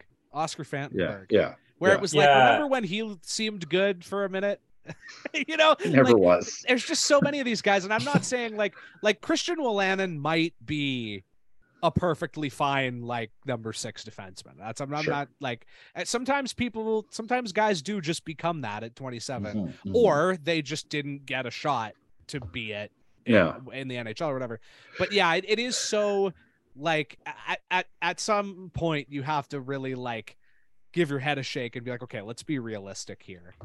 Yeah. what what is Yeah. uh, you know what when you you know you, it's like you said with with Danila Klimovich or whatever like there's certain guys that you can look at and just be like look that's probably not an NHL player realistically yeah, I mean um, the the thing with Klimovich, at least he's still 19. You know, sure like he's, yeah that's true which I mean he's still you know, so young. yeah and like there was just last year was so much of like just fundamentals from what I can gather, you know, because he was like they drafted him from Belarus, yeah like 18 year old Belarusian playing in the like, AHL you who, know, who isn't like an all world talent like William no, Nylander. who's got a lot of interesting Mhm. things to him, you know, they're, Yeah. they, you know, which was why he was a, you know, he was definitely gonna get drafted, yeah but like he should have been drafted the slot they drafted him at. and that, that was the classic Benning blunder, which he's got too excited about seeing him once, you know. oh god yeah um yeah you know i mean there's so anyway you know utica's been a or sorry not utica abbotsford's like Yeah. that that is kind of i mean it's an interesting story. It's a story to watch.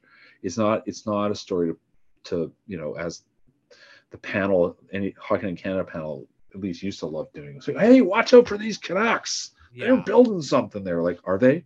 They're just no. Like No, what are you yeah. talking about? Yeah. Don't jump to the conclusion. Just say that's interesting Like- exactly. Yeah. It's interesting. Let's we'll keep an eye on that. Let's see I what get- happens. and I get why if your cynical response is that like No, it never works out. Which is, I mean, if you're a Canucks observer, fan, whatever, like, I mean, it's like 2011, right? They're up to nothing, and at least one of us in this conversation today thought maybe they're actually going to do it. Yeah. But your Oh, wiring, yeah. your wiring as a Canucks like fan or whatever is like, no, they're never going to win. They don't win. Nothing good ever happens. They get close and then it's just depressing. Yeah. You know, Dan Cloutier lets the puck go in over his fucking shoulder. The Like, only reason anyone thought that was going to happen was because of uh, Chicago.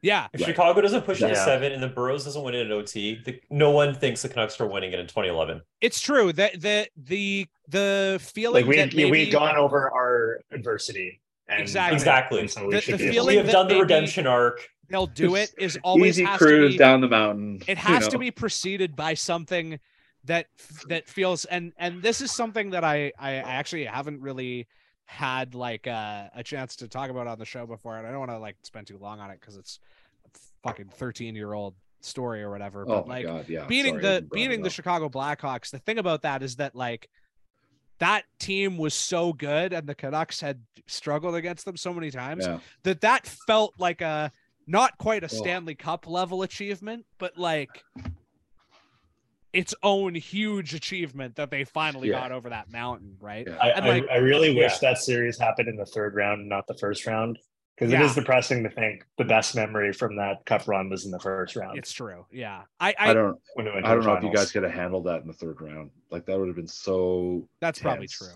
Yeah. it was so exhausting. I couldn't You handle. I couldn't handle it in the first round.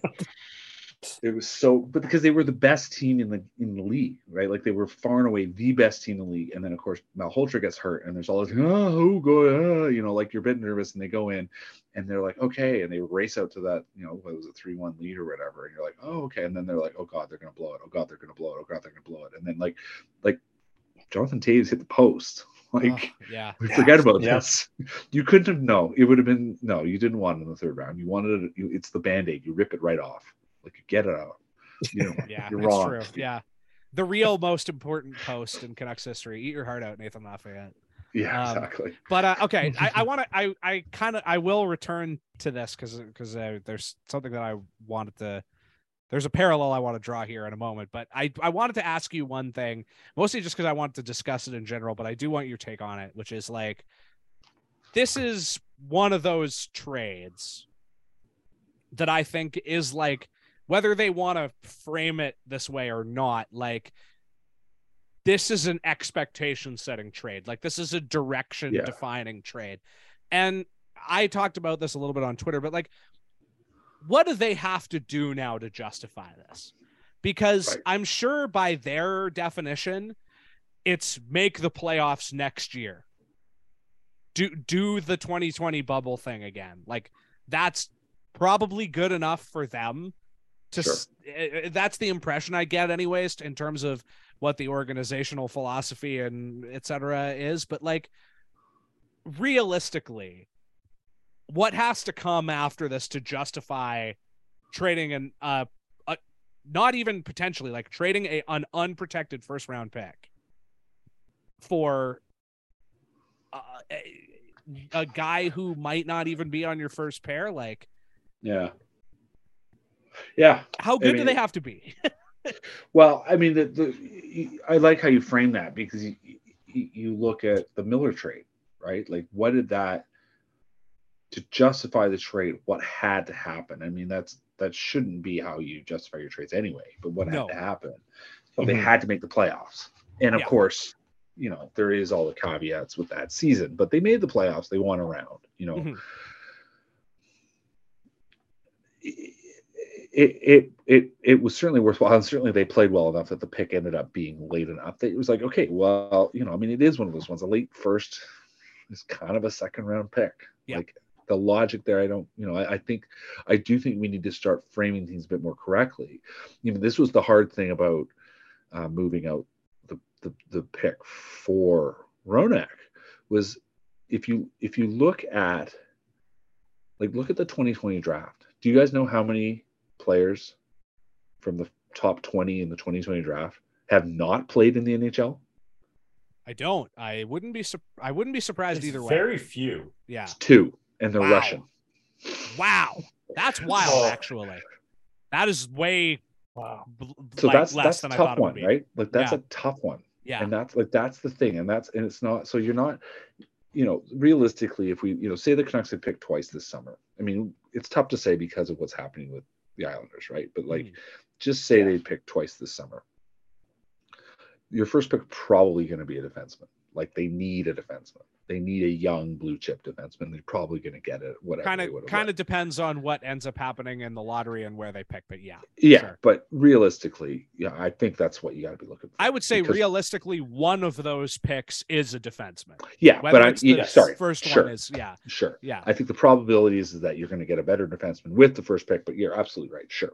So you're coming out of that with a defenseman, and defensemen like 19 are usually already pretty good, and they're Yeah. only going to get better. Mhm. And and then you're getting a, probably a forward, right? Like two guys that are coming in. You're getting Bo Horvat, and you're getting Sergachev. Like I don't know, right? Sure. Like yeah, like those are the qualities of players that you're getting Yeah. potentially and those guys are pretty close to what Filip Hronek is and that that and then you know then your second round pick which you know could be you know the next Nils Höglander. Your second rounder is not necessarily going to make it Well, right away. He's probably not, something but that I pointed out and that I think bears pointing out again is that the pick that the second round pick that the Canucks traded in the Gudbranson trade, Hronek was on the board when that pick was made and would have been Yeah.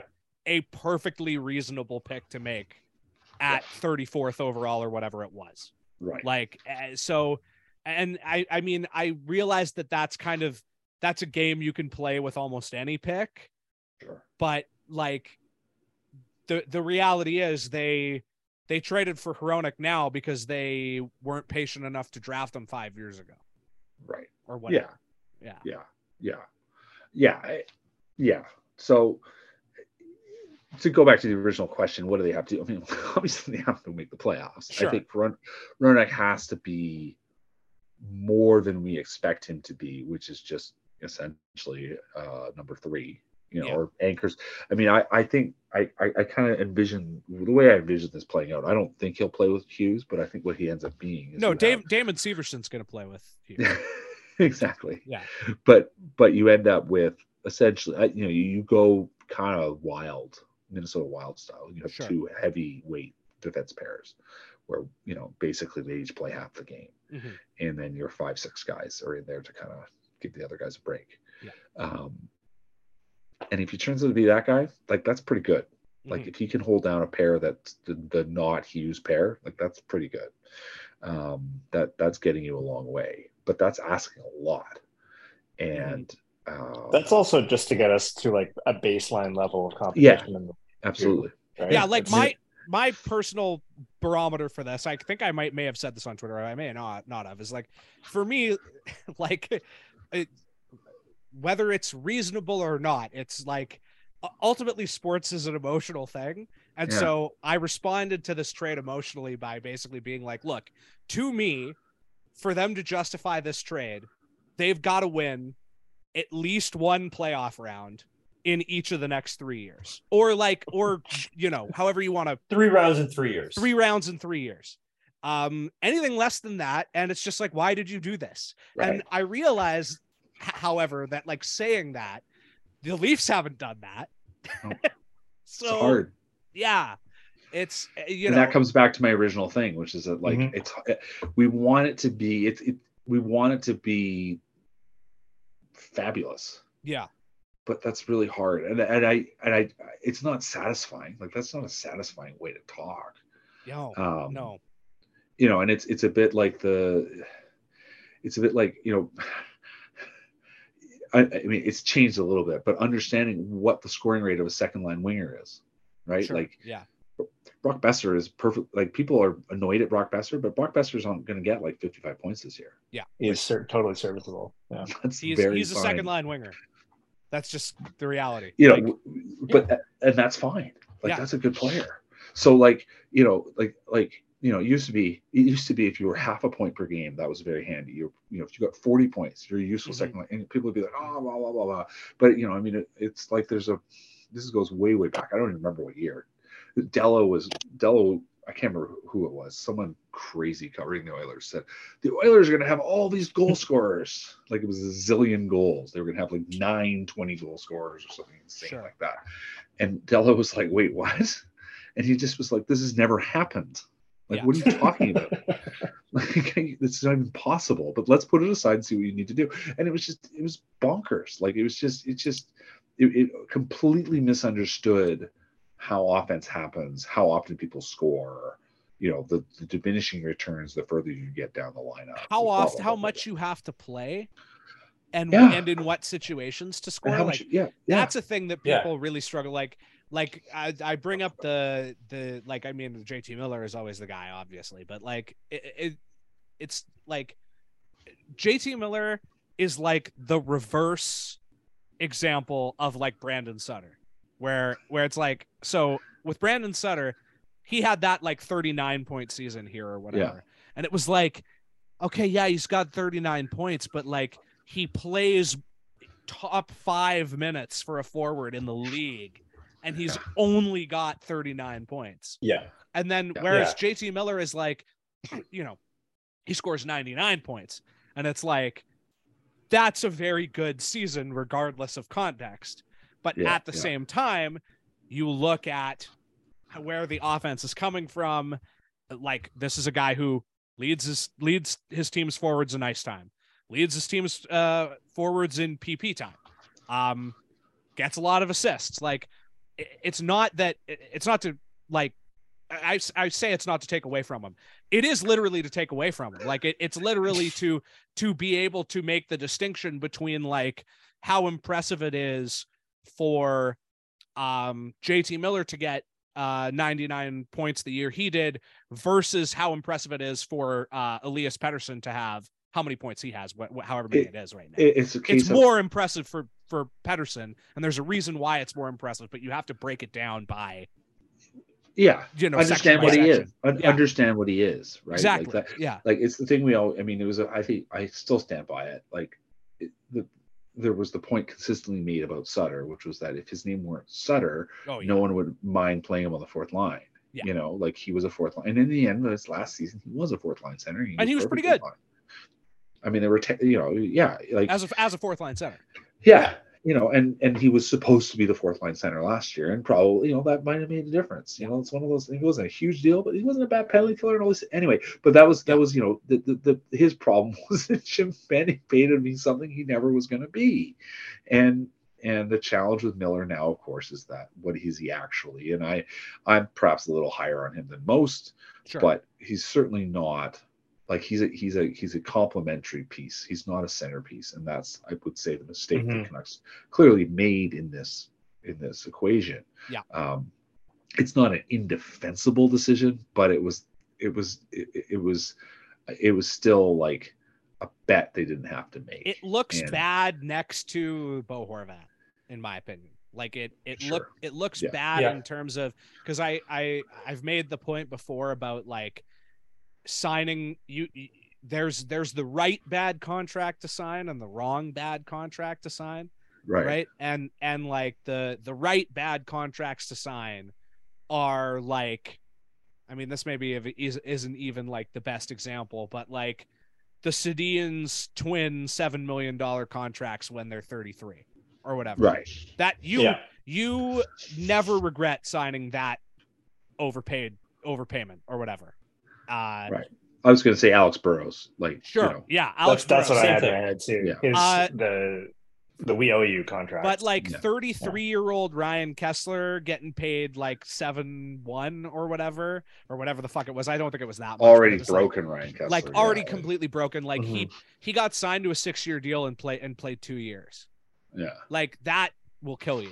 And Yeah. and it's it's just one of those those things where where it's like, look, if you're gonna carve out eight plus million dollars for a guy who doesn't really fit with your competitive window, at least make it a guy who's really beloved in the market, a guy who actually plays center, a guy who's uniquely kind of suited to his placement, you know, to Yeah, where yeah. he is and and and what he is like rather than a guy who, in a lot of ways, maybe feels like he's uniquely poorly suited for what they need him to be. You know. Yeah. That's just that's just what I think. You know. Uh, good. Are we are we getting near the end of this? I have Yeah. a question about uh, non-Canucks question. I did too, Uh, but but it might so be one more same Canucks one. question though, which is Oh, okay. uh, yeah, Yeah. let's get those. So just because uh, you mentioned this as the reason you wanted to come on the show was that Riley Stillman was the Canucks NHLPA rep. Oh, you were perfect. working That's on what I this was. a little. This is what I was. This is ask, where we yeah. all wanted to go, anyways. Yep. forgot that Okay. it was really. I'm just the only one that thought it was a Canucks question. yes, that's right. Yeah. Thanks for reminding me. I need to put this in my notes because I so I had multiple requests to actually write about this. So yeah, carry on. Well, so you were just saying that. I don't remember the specifics of this, but you were saying that he was the PA rep once Horvat left, yeah. and then the Canucks immediately got rid of him. Is this union busting? no, no, no, just bad coincidence. No, it was yeah. I mean, I had this really excellent. I um, yeah, you know, it's there aren't a lot of conversations with the PA guy. Like generally, the last few years, it's not been a big deal. Sure. um Bo was pretty involved in these things. Like he had become, I mean, he hadn't talked a lot about sort of social justice issues this year, but certainly it had been something that he was talking about. He had talked a fair bit about the past, had written a couple stories. Like we had a long conversation, Mhm. I want to say the beginning of last year, because oh, it would have been the beginning of last year because I actually talked to him in person. Um, just ahead of Orange Shirt Day, and just talking about like in you know indigenous issues and just you know him saying listen like i didn't know like i just didn't know i'm a white guy who grew up in southern Yeah. ontario like you know you know and i think for us who grew up out here where indigenous stuff i think has always been a little more in front of us just because of the Yeah. nature of the province and how how you know colonialism unfolded here I live I live like walking distance from Parliament. I can't like like the whole time I've lived here. You can't you can't ignore it because you see you see people there. Sure You know, right? Right. Like like, like I I. Uh, it's just one of those things where it's like if you if you live in Orangeville or whatever, you're not Yeah. walking by people with signs and, and people protesting like well all, all the time, you know, uh, just as an yeah. example. But yeah and it's the visual Mhm. you know like the the the you know i mean yeah it's just it's what you see Mhm. and and and so you know the, the sort of understanding of indigenous issues is so different or historically was i mean racism racism has been everywhere in this country. Like there's no doubt about that. And and and just the sort of but the it's nasty but they had treaties. Like Yeah. you know they may have been abused and all that but like there was there was a sort of a, things were lined up in a certain way and things are meant to be so blah blah blah blah blah. Anyway the the so Horvat and I had, had talked about stuff from time to time with Reed. We'd have dad chats and like you know, Sure. his, you know, we talked about a few things here and there. And like you know, he and I got along pretty well. Um, but honestly, we hadn't actually talked. To be honest, I, I had ta- when I, the last time I think I talked to him about union stuff was very early on, and he was very new to it, Mhm. and so he didn't Mm. he uh, he didn't have a lot to say. The guy actually who had been really into it before was Erik Gudbranson. That's right. And- yeah, I did know he- that. Yeah, and he and I had had a couple of conversations, especially with like ahead of the ahead of marijuana legalization Yeah, and and talking about like CBD policy and then the fact that um the fact that they were still tied in with the Olympics, right? So there's Mhm. drug testing and trying to Uh, figure out yeah. if there was going to be a way to come up with a policy that you know that was or, or, or trying to explain to players and also like you know the, the reality of like an entire country is about to legalize marijuana and there are states in the us where it's legal but you still can't like take it across the border like yeah. the I PA remember the- Merrick talking Yeah. about about this uh, Yeah. on on 30, 30 Yeah. thoughts or whatever at the time, like about how there were players uh, who were really kind of concerned or concerned or or interested uh, or whatever about um, marijuana, but also CBD and its potential like healing effects. yeah And I remember thinking at the time, I wonder if that's Gudbranson. Uh, Well, I so brought. I there you He and I had. Yeah, I mean, he and I had a. We. I wrote a thing about. It. I mean, people want it. You know, I could send it over. You guys tweet about it or whatever. yeah, I would love to. guys do. Yeah. Mhm. I'll find the story and I'll send it over to you. Like Please we talked do, a lot, yeah. and and and there was a lot of kind of things about that. I know it was quite clear that part of it was like the PA was really concerned because they know there's just going to be a dummy on every team who doesn't just doesn't pay attention, doesn't understand, and might get caught at the border. And that, Mhm. like, that would look, you know, like Mhm. It would look. Let's bad, get- Yeah. yeah, let's get ahead of this. Like, let's make sure this just doesn't happen. So yeah, so anyway, that we had a good chat about that, but that, that was still, but even that was still very early on. In fact, that might even have been my first year covering the team. So it was just like, yeah, in fact, it was because I remember landing. we were it was there was the season opening road trip, and it was the it was the basically the same road trip I was just on, and we went to Florida, um, and then the last stop was in Winnipeg, and we flew to Winnipeg, and and I remember at the kiosk, it asked me if it asked me some sort of marijuana question, but it was new and it was making it clear that like yes, marijuana is legal, but you can't bring it in. And I was like, oh yeah. So it was that. That's when it was. And I remember I put that story together. yeah. It was, I was all very new at it. And like Branson kind of recognized me, but anyway. But yeah, so I figured I asked the I asked the PA, I'm like, just out of curiosity, no, Horvat's oh, gone. Who's the new rep?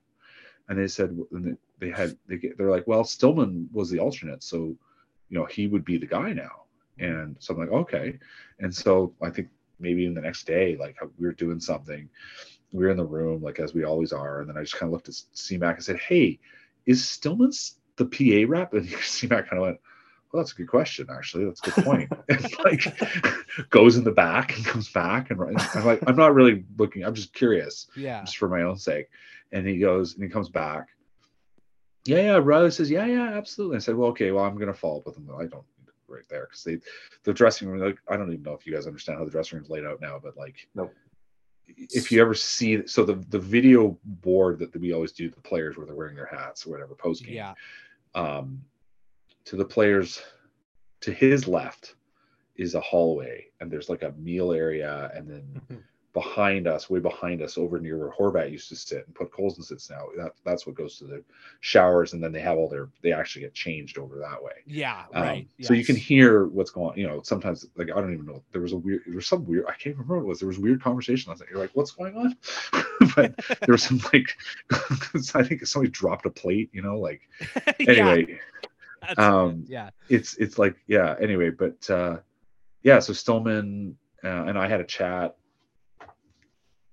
It was whenever one of the last, last time we were at UBC, I think, Mhm. when uh, Demko got hurt or got a setback or whatever Yes, it was, yeah. whenever that was, you know, a month ago almost. And uh, um, yeah, we talked a lot. He was really into it. Like he was like, no, no, like I guess you know, it's you know, shop steward sucks. Yeah, for sure. Sure, Or- or- yeah. It can be, you know, but that's but but if you're passionate about it, it can actually not be a bad job. And um, That's effectively your job right now too, right? eh, not really, because we're not really. In an like- association. yeah, I guess. Yeah. To a degree, but it's you know we don't have any teeth. We don't have the kind of teeth that they do. But Yeah. yeah. Um, Yeah. Yeah. Fair. but but no and it was it was just you know it was interesting like he said no no when he showed up like um he saw that bo was doing a lot of stuff and asked and realized there wasn't really an alternate because bo had been the alternate to Gudbranson Yes. And Right. um that he didn't have and and riley basically said yeah no I, I i'm interested i'd like to know more like I, there's a lot of issues like he knew from growing up with his dad like his dad was quite involved um Right. you know yeah. pension stuff like the Mhm. pension is really complicated now um basically you know because they, they, the reason for the pension has changed like in the old days was because they didn't make any money and they needed a retirement fund now it's a lot of it's more like, like health benefits and stuff like that Yeah. after they retire and things like Mhm. that um Mhm. and also he's like those guys did a lot for us like they they sacrificed a lot um you know and so there's yeah it was like really cool like real like trade unionism trade unionism talk like discussion like it was really cool so yeah Mm. thank you for reminding me i'm going to write that up because it was it was just insightful i mean it's obviously like i said he's gone and now i'm gonna i will have to find out who the new rep is Yeah. Yeah. Yeah. I was gonna ask, but I, I- we don't know I- yet. I guess. I and, and I sit there thinking like who am- who it could possibly be like I, I don't know I don't know who's who who's really into it like you know JT's from an area of the world that certainly is Rust Belt right so there would be legacy of Yeah. it but but I you know want- he- I kind of given that he was the guy who I guess I don't know whether it was Yeah. was elected or yeah took it upon spoke up, himself to be like we can't play. Yeah. Um you wonder maybe. Um yeah because it, like it's yeah, the other thing is know. it is really such a new room like Brock I suppose maybe Yeah, um a guy like Burrows I suppose just because he's way down the list sure. Yeah. and like is very uh, yeah it's a good one it's interesting yeah he's yeah you're the newest kid there you go Yeah, um, longest tenured uh Canuck. amazing. It's my fa- I literally like I, went up heard to, that recently. it was my favorite. I went up well there's there's it's a dual thing. So the longest tenured player Mhm. is Boeser Yes. which which we had the amazing walk off uh, a couple weeks ago when I mentioned to him. I said so how you know six years you're the longest tenured guy now. Is that weird? He goes I don't he's like I don't even know what to say. He had That's his so moment. weird. Yeah. and then and then he's like, I don't know what, you know, blah blah blah. And then he's like, I'm 26. It's weird. And then Murph shouts, Well, I guess it means you're on the wrong side of your 20s. And Brock just looks at all of us. He goes, All right, interview's over, and just walks off with his big smile. It was so good. He played the crowd so well. It was that great. rocks. But uh, Uh, um, yeah, I don't know. Yeah, I don't know. It's, it'll be interesting to find out. It'll Uh, be something totally Uh, surprising. a, qu- a question to to hop off from that. Uh, The reason why I was uh, I was thinking about NHLPA stuff and I forgot about the Canucks angle of it, but a guy who used to work for the who w- used to be a Biden department the head. Who do you? Could you walk us through this new guy? Yeah, what- who's the NHLPA executive? What's Marty going Walsh? on with with the with the NHLPA, this new guy, and also the fact that I guess they didn't go with our guy Mike, right? Like that was the Yeah. other that was one of the other options. Yeah, Yeah. yeah, Our guy Mike was one of the other options. I think. Um, I think. I mean, first of all, on him, like, um, my impression is. I mean, obviously, I talked to Mike, Sure. but my, you know, he lives in Oak Bay. Like, life's pretty good there. you Mhm. know, like, Mhm. um, I think he really likes being a grandfather. Uh, you know, So which very- Mike are we talking about? Mike I'm, Gillis. I'm lost.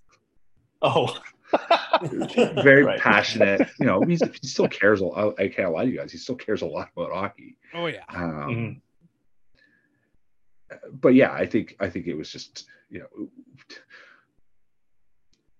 if the job had been offered to him, and I don't know, I don't think it was. I think in the end, the executive landed on Walsh for reasons I'll explain in a second. You know, it was sort of one of those ones I think he would have had to think about would he really want to get up every day for the next five years thinking about Gary Bettman? You know? Uh, because Yeah, that's the fair. job, right? Like Yeah, that really yeah. is the job. And you know, Mike's what You're- you're- 63 you're fist now. fighting every day. Yeah, you know, and like so, you know, I think if if there had been an offer, I think it would, you know, I, certainly, you know, he was in the mix. There's no doubt about that. I never, you know, never denied that to me. But uh, uh, I, you know, maybe one day he'll write a book and he'll fill us in on everything. I certainly hope so. um, as for Marty, mean, Marty Walsh is an interesting. I think he's actually an interesting story. It's I somehow have been on some crazy, uh, some person's like list, like email list, and they're sending me all these things. Like, but he's he's not like a he's a controversial figure. I mean, he's a Mhm. big trade union leader. This is not unknown. He's been mayor of Boston. Um, Yeah. That's right. Oh, wow. you know he's a big power like he's been a big time power broker in that town in a, an old line working class town Where, um, where when was wait hold on when was he mayor of Boston?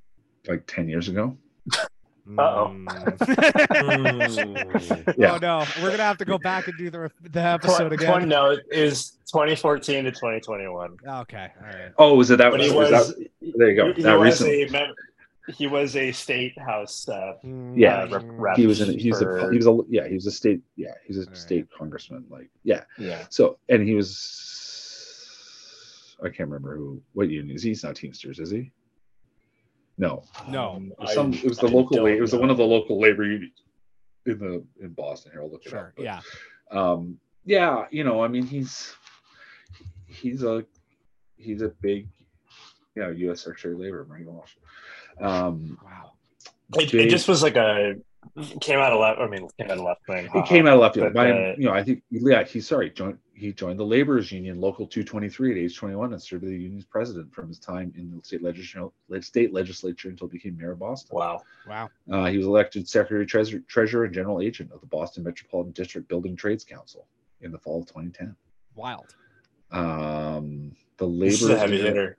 He's big time. Yeah, labor's the laborers Leon oh it's LiUNA. Oh, okay, there you go. Okay. Yeah. oh, so- yeah, yeah, yeah. yeah, yeah. I, I- LiUNA, I, which a union which I've never heard of before, and then suddenly it's on the Canucks Yeah. boards all the time. Yeah, Well, yeah, actually that's an interesting one. Yeah, good point. Interesting. literally never heard of it before. Oh That's man, boys, let's dig into this. We're gonna find out. Um, why are they all? Yeah, you're right. That's right. I had. I was like, where have I seen that? International. Yeah. I wonder if that. You know what that. It doesn't seem out of the question that there there is a connection there. I mean, it's not. I don't know how active it is in British Columbia. You know, I, I mean, I've never heard of it before, so I've you know who knows? my man? time at the union wasn't very long, but uh, we dealt with the other unions quite often, and I never I'm I'd never heard of that Yeah. uh, before. So Anyway, no wonder yeah, if there's a deal between the PA. that'd the Canucks. That would be wild. Um. Anyway, yeah. So you know, he's a big time guy, and he was, yeah, he was Joe Biden's Secretary of Labor, like, um, you know, involved in railway strikes. So there you go. That's one way to think about it. Um, what was it that uh, uh that I know this is only semi related, but what was it that uh Biden called Gary Bettman by accident? Called him like Gary Baseball or something. Oh, geez, Do you guys remember that? No. Uh No, I, do vaguely not. remember That sounds- this. Yeah. Victor Hedman. Oh, like, he's no, he Gary said Gary Batman. Gary Batman. Uh, That's what go. it was. Uh Yeah. anyways, Pretty good, uh pretty. Still not as good as what Bill Clinton called Steve Eiserman. oh, was that Steve which Zerman? was Steve is airman. Yeah, yeah, yeah. that's Steve right. Yeah. Anyway, When I was a kid, it I I had no idea how it's pronounced for years, and Yeah. I was Yeah, just gonna ask if it. Marty Walsh thinks thinks that his name is Gary Batman. yeah, I mean, he's a he's obviously he's a hockey fan. He's but he's yeah, he's a big time like old time. He's a labor po- politician, so that's, That's what they brought cool. So yeah, I mean, they don't make think- them like they don't make these guys anymore. You know, no, not really. and they No. so Yeah. you know, but he's also a guy that like so one of the criticisms he's taken and and I as soon as I heard it, I was like, hold up, um, was that Jeremy Jacobs get you know the Jacobs family donated to his campaign. Well, hold on. There has not been a Republican mayor in Boston in a century. Yeah. So who, whoever is running for the Democrats, you have to kiss the ring. Yeah. So yeah, yeah. Yeah. um, yeah, at a certain level. No, it's like the the Aquilinis don't donate to to multiple mayoral candidates, or Yeah. historically at least. Yeah, you know, Like, it's- that's correct, that's what yeah. you no, exactly. The develop, Like, developers pay everybody. like as Yeah. disappointing as Kennedy may have been, let's not forget where Kennedy really kind of came from, and it's not Aquilini's people. You know. Yeah. It's true. Yeah. Yeah. Yeah. So, um, anyway, but yeah, so so he's a guy that like I th- I mean I wouldn't be surprised. I haven't actually checked on that one, but I, when I when I thought I said okay, here's a guy who could go to the players and say, I made Jeremy Jacobs bow to me, and Sounds pretty good. that's an You know. interesting point. Yeah. right. So you know Yeah. he knows that side of the game. He understands the language that all the billionaires talk. Mm-hmm. Um, Mhm. He's, you know, so we'll see. You know, it, it's the the union's in an interesting spot. Like, um,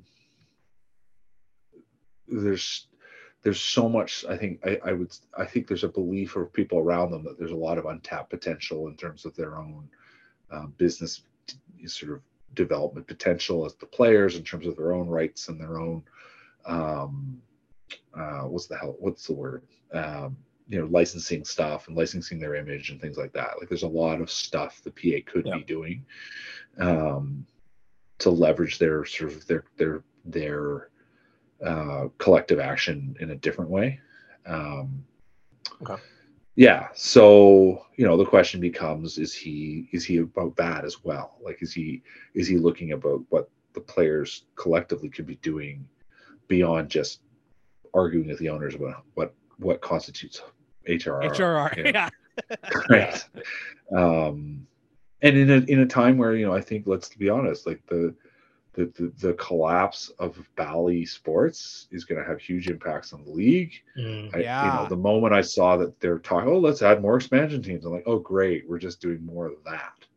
Yeah. Um, you know, just this,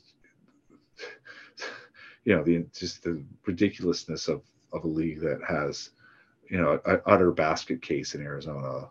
I'm glad that people are finally kind of pointing out, like, are you kidding me? Because those kind of claim that, oh, we're rebuilding was always hogwash. The owner has Oh, yeah. money.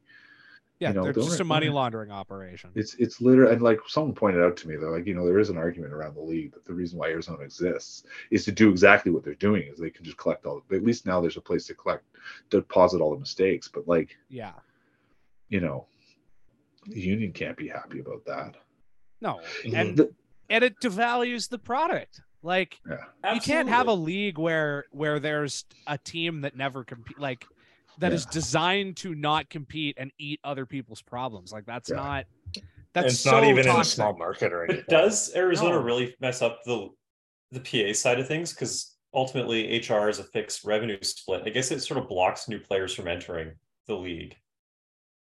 Uh, how so? Well, just like them eating LTIR contracts and Oh, I see. guys- you. Yeah. like ultimately the players are still getting the same pot of money. It's just getting split up to guys that yeah. aren't Yeah. earning it as much, but they still are ultimately in the union. Yeah. Yeah. Like, I mean, the reality It is is that- embarrassing though. It's embarrassing. Well, you know what's even more embarrassing is like Phoenix has five million people in it. Like the metro area is huge. Yeah. It's one of the largest Yeah. metro areas in the U.S. Um, so you can see why they have been reluctant to leave, but but they they forever have been picking the wrong the wrong guys. And you know, I mean, Friedman reported long ago, and like Gillis has not really wanted to talk to me about it, but didn't deny that yeah, that there was a group sniffing around the coyotes at the same time as it got sold to the current guy, you know, Mm. and you know, I think there's every reason to think that that was a much more financially sound group. Um, so there's Paul, you know, I mean, it's, it's politics and everything, right? But the politics yeah. of hockey are atrocious. So Uh, and I don't, and I don't mean like how they act about equality or how No, they no, vote. I just that's- mean literally even how they operate that. within each other. Yeah, exactly. You Yeah. know, As Like- much fun as we had watching um, net worth, like the league still kind of operates like that, much more Oh, than they want people to know. Definitely. Yeah. I was talking Wagner. I don't know if you guys know, like Wagner's right now. He's putting together this Canucks draft book. Yeah. It's awesome. It's gonna be so Oh, cool. I can't wait. Yeah. I And- I had him on earlier in the year to talk about the uh nice. the infamous Owen Nolan no show Right. game with the Queen. Um I, I can't wait for I wrote the story out. It's on that, sir. You could have had me on. and I know, but I- all the details. he did the new he did the one that was because she He did died. do. That's Yeah. no, I did that too. Oh, did you? Oh yeah, you guys reason I wrote did. You both did it. Yeah. His was he. We did different versions of the same story. It's true, You could, We could have a rivaling discussion. It would have been great. No, but Daniel, we were talking about it the other day because he's, you know, he. um Yeah, I'm trying to think. Anyway, he's just lined up some new neat conversations recently, and uh, but one of the ones that we were talking about was sort of the Bure, Yes. Bure draft, Mhm. and there's a a theory that Tony Gallagher has put forward um, that essentially the reason why because because the claim as Daniel will detail in his book Yes. the claim that Mike Penny and his era of Canucks make is actually wrong. Mhm. Yeah. That the evidence they had wasn't the evidence they needed. The evidence they needed had to do with the league games. Yeah. And they actually showed the wrong evidence, but there was evidence correctly. And that that was beh- there was this argument behind the scenes because I think it was Detroit was looking at Yeah, it that's right. Yeah, Detroit wanted to draft him too. so anyway but there's you know so gallagher has this this point basically being like the reason why in the end um the canucks won was because quinn had a lawsuit ruling against the league Yeah. going back to when they tried they actually tried to expel him from the league like say he could never come back Mhm. right, late 80s. Right. But it was just all nonsense. It was just stuff made up on paper. Like no lawyer, they never talked to a lawyer. You know, here comes Pat Quinn, who actually has gone to law school. You know, it's the same thing as Gillis taking down Alan Eagleson. It's like Yeah. it just it, it was just a bunch of local idiots sitting on a park bench making up what they wanted. um, Mm. a bunch of and who were successful because they were supreme assholes and had and they they sort of landed in the right spot at the right time um you know just the incredible like the whole thing it was just such an incredible cabal like it just was insane i mean it still is Yeah. but yeah but basically tony's point was that essentially that um Quinn won because he dropped, or the Canucks won because Quinn agreed to drop the lawsuit. So you know that that's one. Daniel has done a bunch of reporting on this, so everyone should buy his book because I think he's. It's going to be more- so good when it comes It's out. gonna I be so wait. good. It's, Yeah. there's a few more things in that, but the other one is that uh, related to that at the same time was that like his other theory, or well, Daniel's theory essentially is is that by that point, like everyone was fed up with Ziegler because he was just so bad at his job. And so then I said to Daniel, because I've never know, I don't know the answer. I was like, how did he get it in the first place? And Daniel's like, that's a good question. I don't know. But it's such a like a statement about that era of the NHL. Oh yeah. Um, you know, they they won against the WHA, but like there was just so much, there was just so much. They won against the WHA because they actually did get to the right places first, but they still like were lucky. Oh yeah, a hundred percent. And- The the you, you know the the Simpsons joke where uh it's like uh the the thought bubble appears above Homer's head and it's the monkey like banging Yeah, uh exactly. Yeah. banging the cymbals together or whatever. That's like I wonder what's going on in the league office and it's just Yeah. basically like yeah, yeah, yeah, yeah, yeah, yeah, yeah, exactly. Yeah. Ra- random, but are there any good books or something on that? Like the old kind of Wild West of, of, of like like Alan Eagleson. I don't know anything about him. Uh, I remember reading the book about Mike Gillis and wishing that there was a lot more about that. Yeah. Ice era. Storm. Yeah. I can't I gotta read that again. Yeah, Um, Storm, Ice Storm, right? yeah, yeah. Believe me, guys, I'm trying to get Gillis to write a book, but I don't Yeah. think he will. Well, we'll- God, it would have been so good. Well, why? Why would Eventually. he? I know. Like that's the problem. I'm trying to. Yeah, I, yeah, yeah. I have the book in here. There is an NHL. I'll send it. I'll send you guys. I've got a book. I've, I picked through it. It's actually kind of interesting. It's like, um, it's like the unauthorized history of the NHL. So the guy, the guy Mm. dug through a lot of like archival documents and stuff. I'm gonna like have to that. read that. Yeah. Yeah. Um. I'll, it's it's like 15 years old, but I'll. Uh, yeah, I'll, I'll send you the name. I can't remember off the top of my head what it's. It's like the NHL, the Untold Story, or something like that. Um, Cool. Yeah, it's the same kind of thing. I mean, do you quickly want to know the Gillis Alan Eagleson story? Is should we just do that since we brought it Yeah, up? fi- Sure. Cliff notes. Let's let's do that. Yeah, let's, yeah. clo- We'll let's close close, on that. that. Yeah. So yeah, okay, we'll close on this. So Alan Eagleson, for those who don't know, was um, essentially the first agent in the NHL who also became uh, he was the executive director of the of the Players Association That's starting in the late '60s. After And after then- losing a uh MLA race to uh Red Kelly in Ontario. That's right. Yeah, Which is wild. I'm sorry, Like- I just had to throw that in there. Red Kelly, who would show up to the legislature while he was still a professional hockey player. That's right. Yep. Um oh god i've now now i'm thinking about um eastern approaches you guys ever read eastern approaches No. please No. please go read oh Okay, god I will. Yeah. Eastern approaches. I'll add it to the list. eastern approaches Coming up Goodreads. if Fitzroy Maclean, he's this this minor arist- Scottish aristocrat. He basically was like number five in the SAS, and but the whole story of how he gets into the army involves him getting elected as an anyway. It's a great book. Let's read that one too. Right. Um, but yeah, so Alan Eagleson is heavily involved with Hockey Canada as well. He's kind of running everything. It's like insane. Uh, he's very involved with organizing the Summit Series. He's Bobby Orr's agent. Uh, he, he basically is the agent to all the top guys, but essentially is like he's like he was so corrupt. Um, a real uh a real Colonel Tom Parker ass. yeah, yeah. great yeah. comparison. Yeah, Yeah. like I was going to say, like total double agent. Like was Mhm. not pretended he was operating the interests of the players, but wasn't. Um, and it turns out was essentially um, uh, pilfering money from the players.